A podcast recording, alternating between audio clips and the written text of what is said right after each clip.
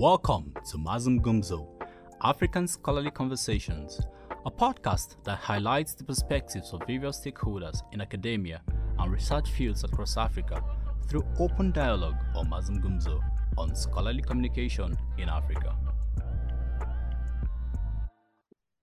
Happy New Year, everybody. It's twenty twenty-four and welcome to Mazungumzo, African Scholarly Conversations, where we are joined by an expansive list of African policymakers, science communication specialists, scholarly communication specialists, innovators, and tertiary institutional leads who contribute to this realm of science and scholarly communication. I'm your host, Joy Owango, the Executive Director of the Training Centre in Communication, T C C Africa, a research capacity building trust based at the University of Nairobi, Kenya. Joining us today is a distinguished academic whose commitment to education and gender mainstreaming has left an indelible mark on the academic landscape in Tanzania and Africa. Professor Flora Fabian is the founding Vice Chancellor of Mwanza University in Tanzania and a professor in anatomy and biomedical sciences. She has previously held positions at Muhimbili University of uh, Health and Applied Sciences and the University of Dodoma. She has a special interest in gender mainstreaming and gender responsive pedagogy. On this note, Professor Fabian has collaborated, has, has collaborated closely with I N A S P on initiatives such as strengthening research and knowledge systems and transforming employability for social change in East Africa, PESCARE.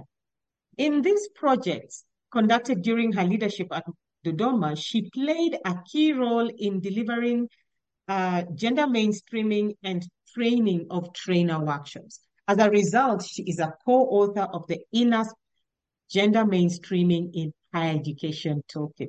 Welcome, Professor Fabian. Karibu sana.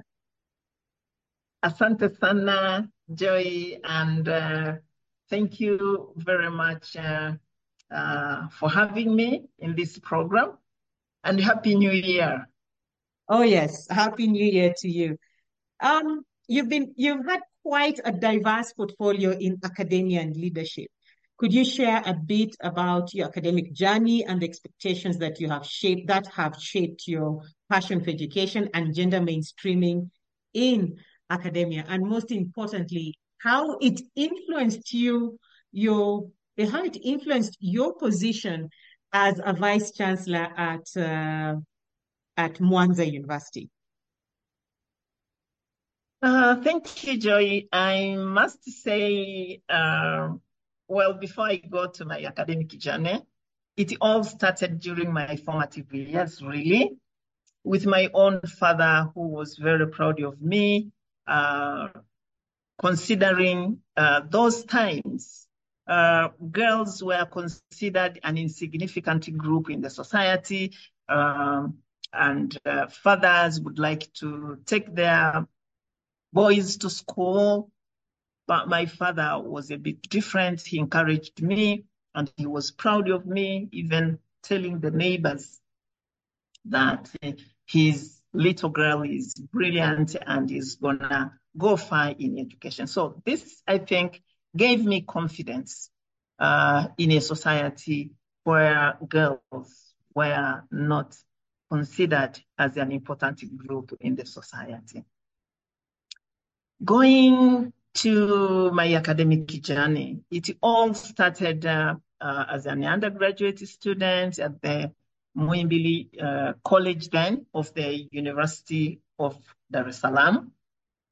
And what inspired me really was the fact that in higher learning institutions, uh, teaching is evidence-based, and of course, uh, research is was an interesting uh, component for me. And when we were doing the um, undergraduate elective study research, I was really kind of inspired by my supervisor, although it was not a, women, a woman. And I believed that there will be fairness, equity, and equality in the higher education uh, community. Right. yeah. Then, well, uh, completed my undergraduate, went to internship. And, you know, during the internship, uh, normally uh, you go through uh, various departments, and at one point you have the emergency department. And really, that's when I felt uh, so much frustrated. And I thought, instead of, you know, working uh, in a very uh, frustrating environment all the time, I could go to academics, teach. Of course, I will support in producing more doctors who are going to support people and who are going to be, of course, innovative and hopefully solve the issues of technology then. Right. I hope you I hope you can relate with that. Oh yes, yes. So I therefore applied to be a tutorial assistant in the Department of Anatomy, which is one of the courses I really loved, especially embryology, mm. which I teach to date. Of okay. course, I also teach other course programs in anatomy. But uh, this one really intrigued me because you see Uh, how uh, a human is developing right mm. prior to fertilization, fertilization. And yeah. then you can explain um, a lot of these anomalies uh, uh, that uh, babies may be born with. Uh, uh, we see anomalies uh, uh, on the street. And I thought this is quite interesting. So this really uh, pushed me Uh, into joining this department. So, um, but the training then in our in our setting, there wasn't uh, uh, enough uh, technology to conduct advanced research, and and also uh, scholarship for biomedical sciences were quite hard. Mm. And yes, and fortunately. Uh, one of the days I just went to the Ministry of Health trying to find out uh, how can one get uh, a scholarship. And this is how I was introduced to the uh, Japanese embassy. I was told that if you go to the Japanese embassy, right, you may, yes, I, I could uh, like apply for the scholarships. So I was fortunate and I applied, and out of the thirty applicants, I was one of the three who uh, were successful, and I went to Tokyo, and uh, that's where I did my, my PhD. So on my uh-huh, yes. continue, please continue. Uh-huh. Yes. So, Joy, I must say then that is how my academic journey started. Mm. But progression into my academic journey wasn't as straightforward. Mm. you okay. know, it wasn't. yeah. uh, really, I, I wouldn't say it was an easy journey. Mm. Uh, during the time, the institutional systems were quite masculine. There were there was no awareness on early career mentorship.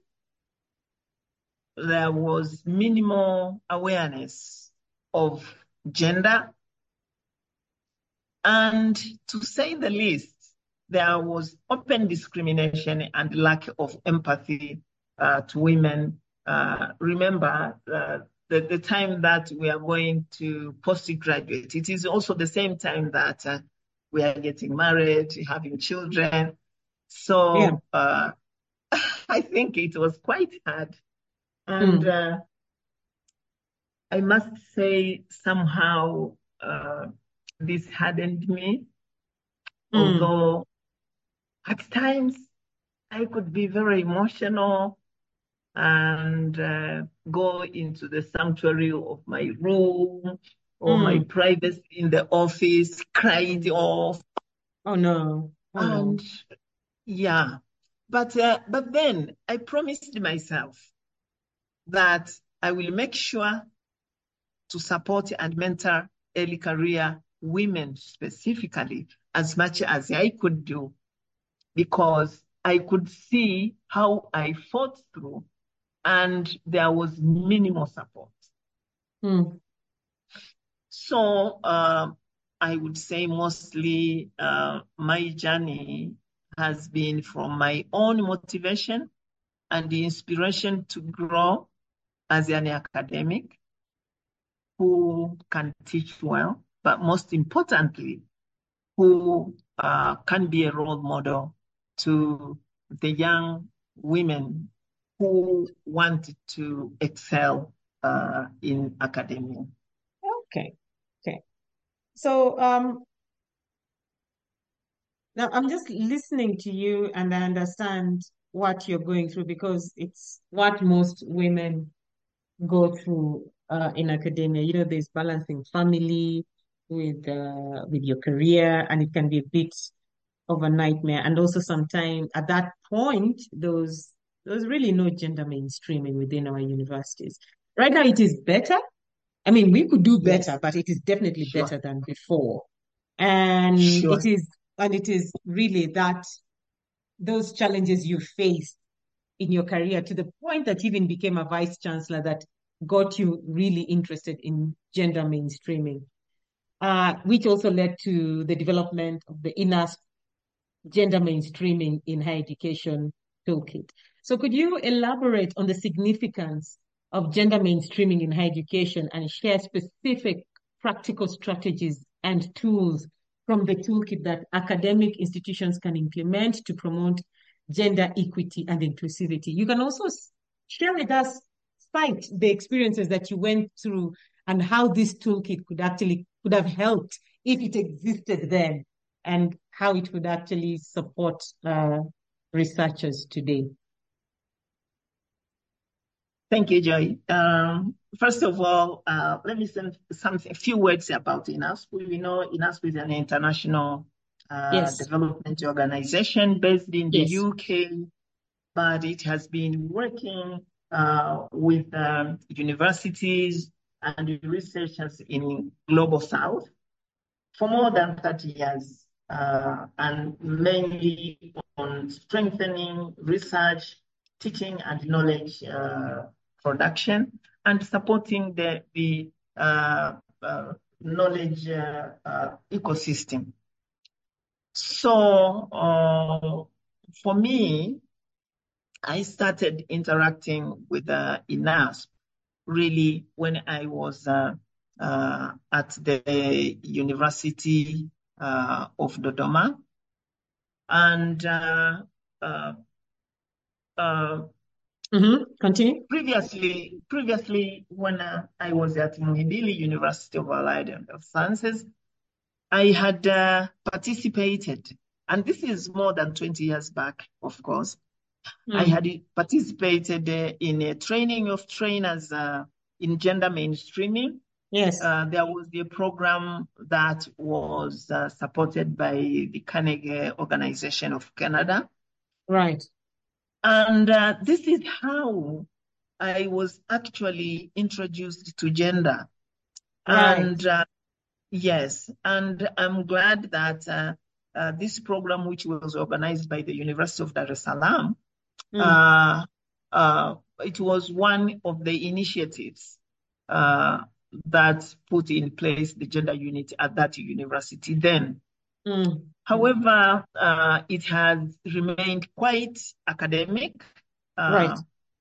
and also each higher education institution will progress differently at a different pace, but still uh, there is notable gaps in academia. Specifically, of course, we know in STEM programs, uh, this is a known fact, and uh, we noted that this could have arisen from the lack of a standard tool for gender mainstreaming, uh, which could be adapted by uh, various universities, and specifically new public institutions and private institutions.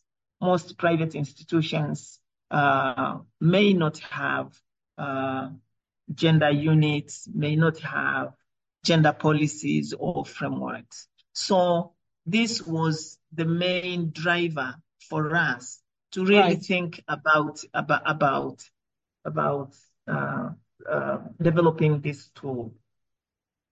And specifically, uh, when I was at the University of uh, Dodoma, there was a glaring gender gap in the institution.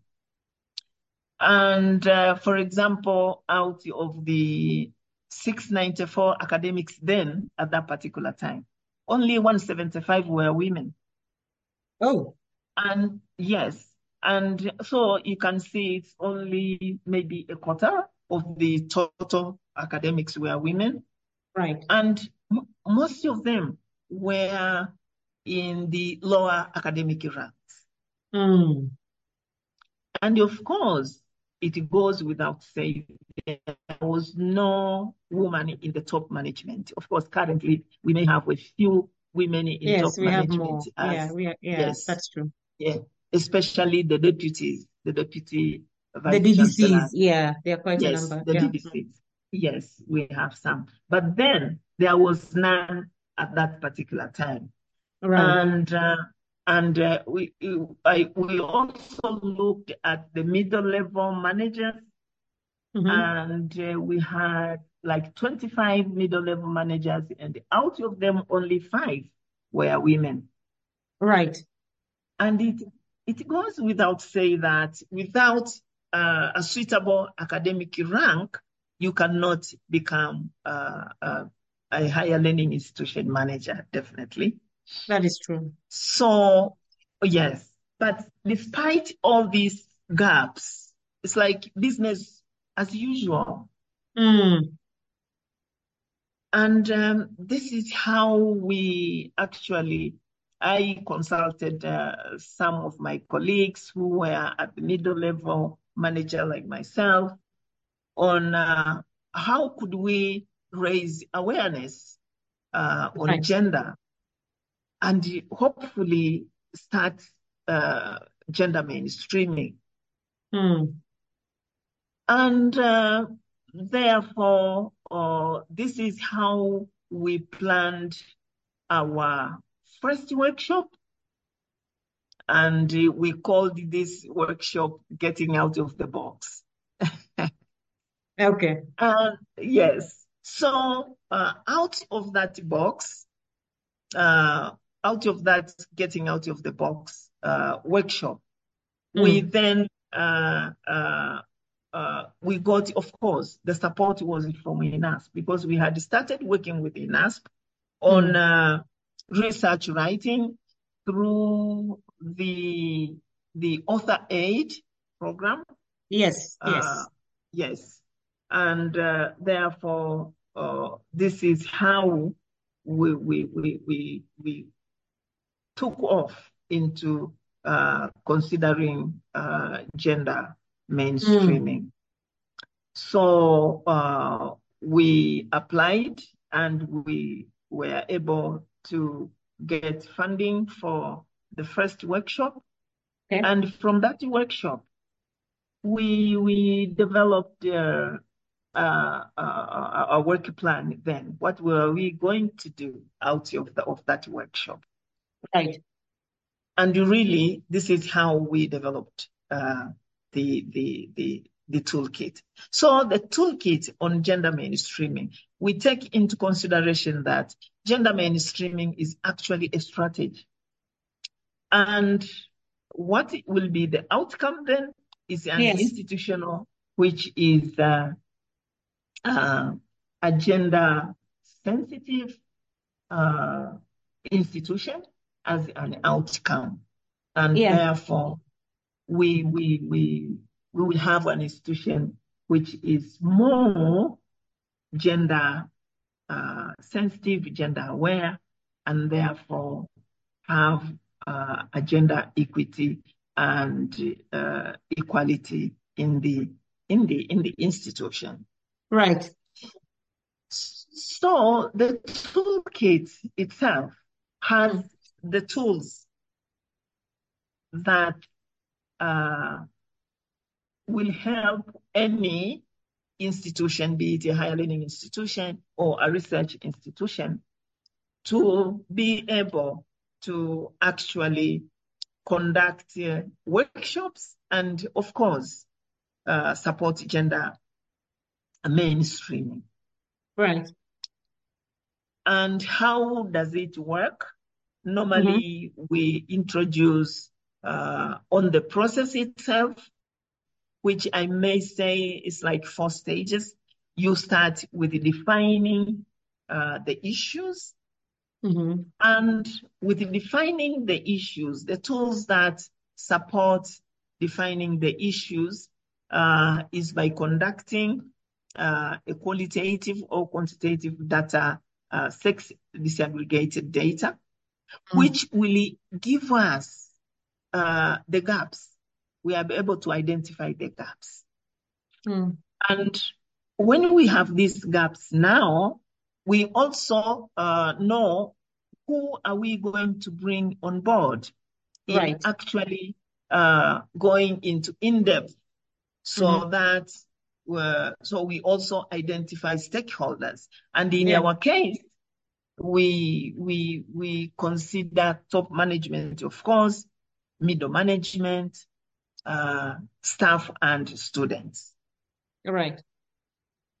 After after that stage, then uh, uh, we have the tools that support the planning. And so, what do we mean by planning? In this case, we have to look at our resources. So, right. what resources are in place? Mm-hmm. Uh, in terms of finance, in terms of those who are going to implement.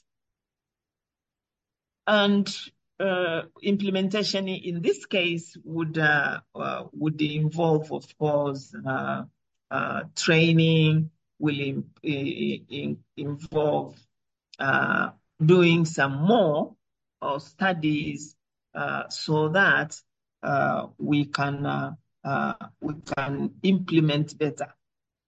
Mm-hmm.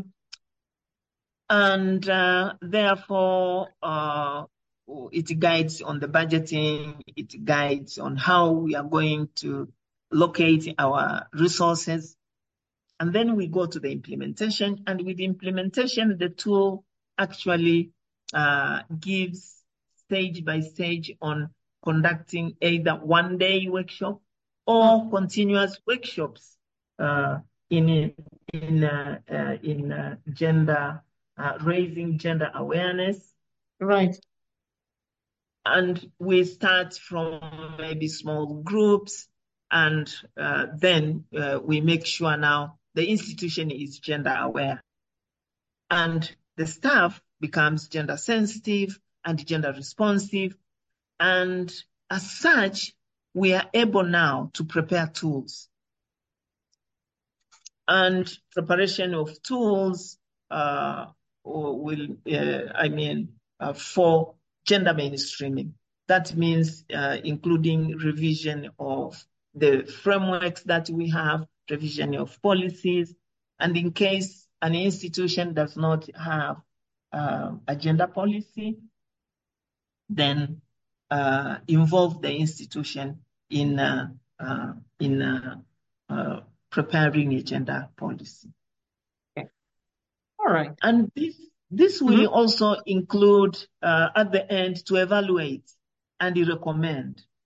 But Absolutely. Most importantly, Joy, I mm-hmm. think uh, right. uh, without involving top management, especially where you have mm-hmm. the whole of top, top management as only men. Oh, yeah, that becomes a bit of an issue. Yeah. Yes, it is an issue. So you yeah. need lobbying to have yeah. a buying in, you know. So uh, with that, then, you know, you can revisit, you can replan, then you can retrain. Yeah, and, yeah, yeah. that's true. And now, yeah, you can have a system in place uh, yeah. uh, it, uh, that allows a transformed institution. So with that said, what have been the key lessons that you've learned because you're you're getting into an ecosystem where before there was there were no women in leadership. You're, you're you want more women in leadership. You're training more women to be in leadership, especially in the universities, but also engendering the entire education ecosystem. And where traditionally it has been male dominated. So what have been your key lessons in this entire process? Um, Joy, I must say, uh, first of all, it has been a very fulfilling journey.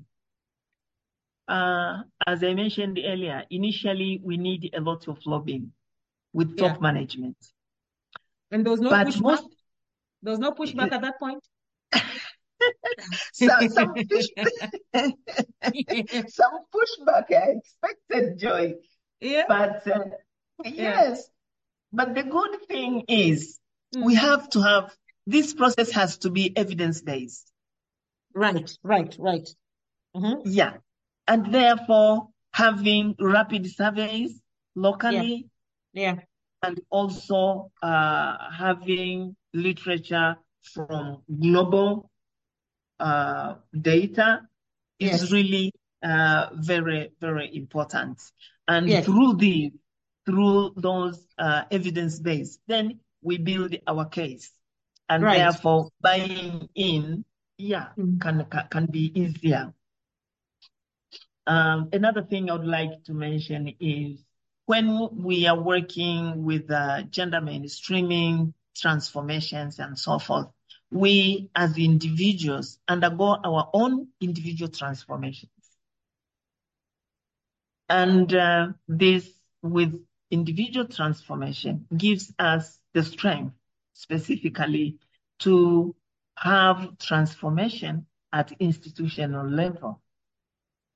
And mm-hmm. once we have transformation at the institutional level, there then uh, the gender gap uh, is reduced. For example, I may give an example. Following our process of gender mainstreaming, uh, mm. preparation of the uh, gender policy, Uh, really, there has been a big transformation, specifically in research and publication.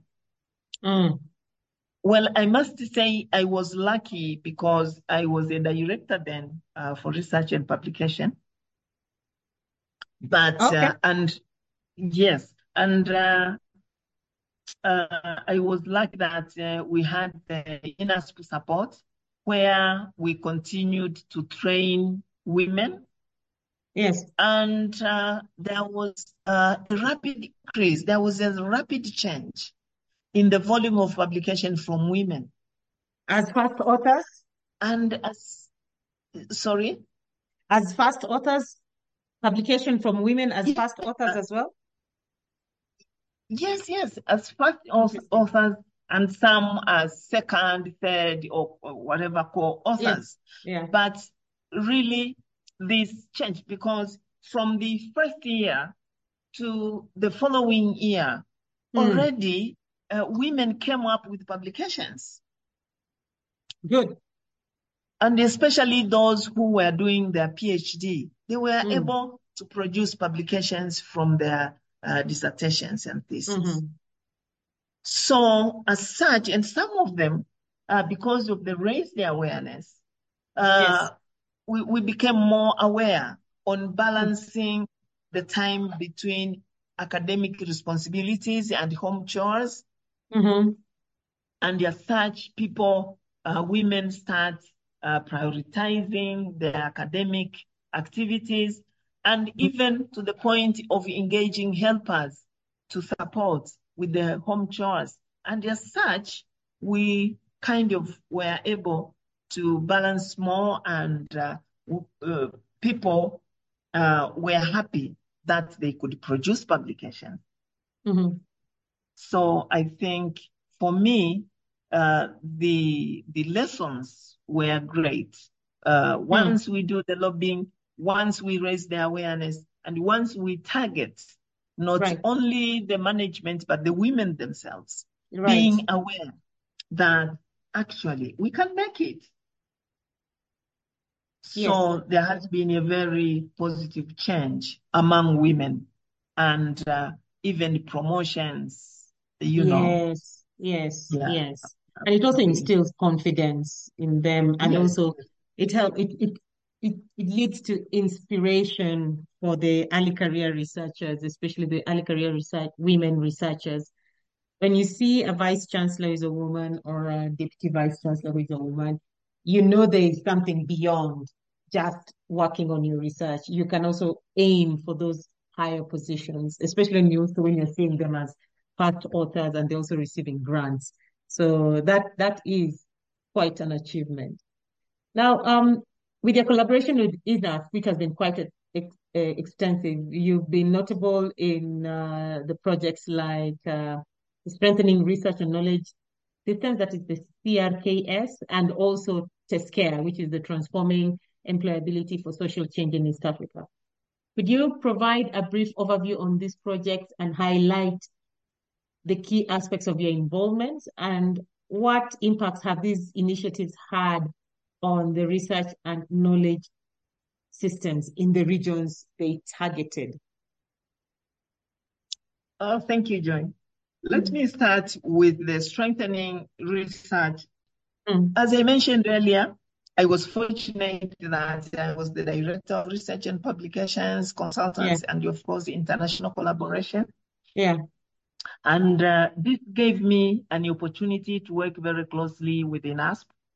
Yes. And uh, d- during that t- time, I became part of the I N A S P Author Aid program, facilitating mm. online mm. research writing. Mm. And this allows us, allowed us to develop proposals. Yes.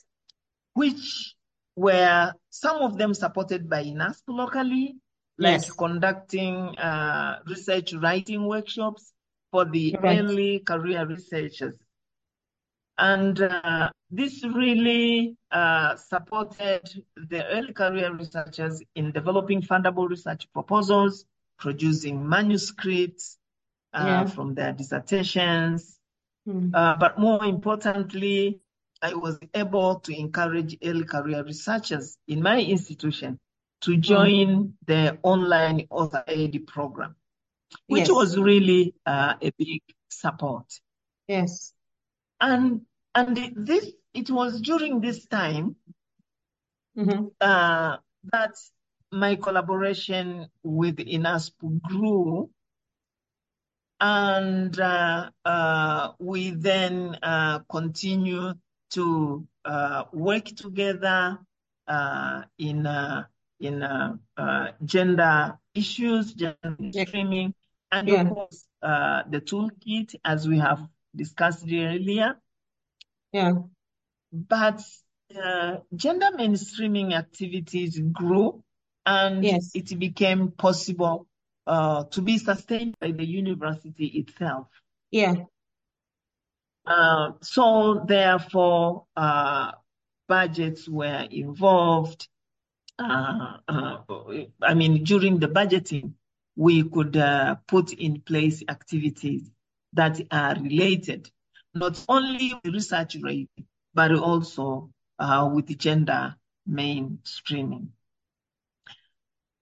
And through the implementation of the strengthening knowledge and research ecosystem, and the gender activities then coincides with the announcement of the SPHERE program in twenty seventeen. Mm. And therefore, I N A S wanted uh, to find out if I was interested uh, in teaming up, and if I could uh, form a team that mm-hmm. will work together, and of course, bring other institutions mm. on board to develop yes. the, the, the the proposal for the T S E A project. Yes, yes. Mm-hmm. And as you might be aware, Joy, the T S E A project was implemented by Eastern universities. Yes. And uh, of course, it was mainly on teaching pedagogy, but also gender mainstreaming uh, pedagogy, which is a teaching style uh, yeah. where specific needs of both men and women Mm. learners are considered. Yes. Okay. So uh, lecturers were uh, trained and uh, students were trained and uh, adapting uh, the transformative uh, learning uh, program or teaching style. Yes. And uh, uh, really, uh, this uh, program not only changed or improved our teaching style, but also this is when uh, we developed a group of champions or training of trainers uh, to train others across the institution, in the implementing institutions, but also outside the implementing institutions. Okay. Mm-hmm. uh, yes, for example, we, we had an opportunity to introduce gender mainstreaming and gender responsive pedagogy in another sphere project known as P E B L with West Africa. And therefore, we worked with I N A S P and ourselves uh, to, to, to train uh, the trainers who were implementing Uh, that program. And uh, I must say, really, uh, these two uh, projects, T S E A and uh, the, strength, the, the strengthening uh, research and knowledge ecosystem, has improved greatly the volume of publications amongst the implementers of these projects. Right. And yes, but also uh, through webinars, through right. workshops, uh, we, it has been impactful uh, within right. and outside the region. Right, yes. right. Yeah, Fantastic. Yes. Fantastic. And, you know, when you have more researchers improving their, not only their pedagogy skills, but also improving their research Uh, systems, it means that at the end of the day, they improve their research output, they improve their research visibility. And I'm, I believe it strongly connects into the gender mainstreaming, because you're, you're also encouraging more women to be part of these programs and to be recipients of these programs, such that their work can be seen and they can also um, aspire to get into these leadership positions that uh, the gender toolkit Uh, gender mainstreaming toolkit uh, was designed to do, but also making leadership within uh, higher education institutions a bit more discerning about the various um, the various factors that influence uh, uh, that hinder, not actually influence, that hinder women researchers from achieving their goals as uh, as uh, leaders within their ecosystem. So this is quite good. And uh, with all said and done, when you are going through this, the T S C A project and the S R K S project, um, am I right to assume that you had also um, included aspects of the gender mainstreaming uh, to just make sure that this is aligned with the conversations that you are having with the various researchers and partners? Do you, do you feel, or did you observe that you had more women involved in that project? Because at the end of the day, when you're looking at improving research output, it's also um, encouraging more women to be part of this process so that they can be seen, they can be, they can, they, they, their work can be seen, and they can also improve their research life cycle. So did you see an increase in women getting involved? Did you also include gender mainstreaming in the in this gender mainstreaming activities in this in this in these two major projects? Sure, Joy. Uh, actually, one of the reasons why our committee was funded was the gender mainstreaming uh, and the gender responsive pedagogy uh, right. components. Yes, it was a big attraction to test uh, to the Sphere program, mm. and uh, of course, our our our teams had fifty fifty, or actually, the women were slightly more than the men. Ah, and so it was as such, yes. Yes, it was okay. very, very intentional right from the beginning. And this yeah. was really cool. And uh, this is how we even got to, to support the P E B L West Africa project, which was also a project under SPHERE. Right. Uh, so uh, it was, I must say, it was a big success uh, ah. when considering gender mainstreaming and uh, uh, gender responsive pedagogy. Yes. Okay. So, so with all this, there are elements of mentoring researchers, particularly early career researchers. Um, what are your reflections on your commitment to the development of others, and what personal fulfillment do you find in mentoring, not only uh, early career researchers in improving their research life cycle, but also uh, influencing change uh, by gender mainstreaming within higher education, and how has this entire process influenced your growth as an academic leader? Oh, yes. Thank you, Joy. As I mentioned earlier, of course, my own experiences motivated me to start with. And uh, I had promised myself, uh, I'm going to be mentoring others. Right. And not only others, specifically early career women. Mm. And uh, actually, this is the big question for me. Yeah. To see young women excel and become top managers in higher learning institutions. Absolutely. Sure. However, mm. uh, number one, through mentoring, we grow as we find strength. Very that true. We can, yes, we mm. find strength that we can tap from those who we are mentoring. Yes. And this is a big inspiration. For example, Uh, I was not very good at qualitative research. Right. But I was mentoring and I was supervising a PhD student who is a woman. And she was really good in yes. uh, qualitative research. And this is how I, I actually learned and uh, learned to do qualitative research. Right, right, right. Yeah. But of course, uh, as a mentor, we publish together. Of course, of course, I'm not going to be the first author, but definitely my research volume will grow. Of course. And this is a big motivation to really mentor others and work together. Right. Yeah. Sure. Yeah. Yeah. Okay, so yeah. now beyond academia, what are your personal aspirations or dreams? Yes, um, outside the academia, uh, uh, outside and inside the academia.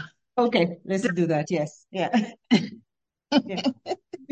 Definitely, I would say uh, I felt uh, like staying away for, for all those years. I kind of uh, lost Uh, some good uh, uh, contact, some deep connection uh, with uh, my children, but ah. I appreciate that they they they do understand and they do support me, mm. and uh, definitely I was able to support them through through. Mm. Some, you know, when you stay away, you may not be able Uh, to express emotionally and to have that deep emotional con connections. But right. I'm glad uh, post my training, I have been able to uh, really connect deeply uh, right. with my children and hopefully with my grandchildren. Oh, that's but, lovely. Uh, yeah. but in, uh, I really, I really uh, appreciate and my gratitude to my children. And mm. of course, my husband for being understanding and supporting yeah. me in this busy management uh, uh, and teaching activities, because although I'm a vice chancellor, I'm a, a, a teacher full time. I, yes. I, I teach. Oh, yes. So I, I don't want to be a vice chancellor who sits in the office. Yeah. So you're an so active teacher, with... researcher, sure. and an administrator. Yeah. Yes, yes. So I really love connecting with the students Right. And mentoring them. Hmm. And uh, specifically, I because my institution is a, a gender uh, equity, equitable institution. And right. right from the beginning, we started training the staff, training the students. Good. Good. Uh, and therefore, uh, awareness is high.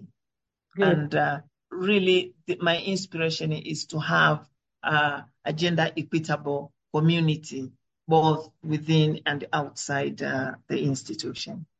Fantastic. Thank you so much. This has been very interesting, very inspiring, and uh, it's truly an honor to have you. And we are so happy about the change you're influencing, not only in your university, but in the Tanzanian academic community, especially when it comes to gender mainstreaming in the higher education sector. And uh, hopefully this will spread beyond the country and be adopted by most institutions within the continent. Asante sana. Thank you so much for As your time. Asante sana, Joy. But if you yes. allow me, I would yes. like to end by thanking INASP, yes. not only for the initial support, but uh, uh, inviting me as an INASP associate oh, and yes. uh, working together in various activities. And most importantly, Uh, in uh, mentoring of early career uh, research women. Oh, they sure. have been instrumental. Yeah, they've been instrumental in that for sure. All sure, right. sure. Okay, then. Thank you, and do thank have you a so day. very much, Joy, and uh, stay well. Okay, and enjoy the rest Bye-bye. of the year. Bye bye. Bye bye. Thank mm. you, Joy. Bye. Bye. Thanks for joining us on today's episode of Mazungumzo Podcast. Be sure to subscribe and follow us on all our channels for more updates and for candid stories by researchers, policymakers, higher education leaders, and innovators on their journeys. See you in our next episode.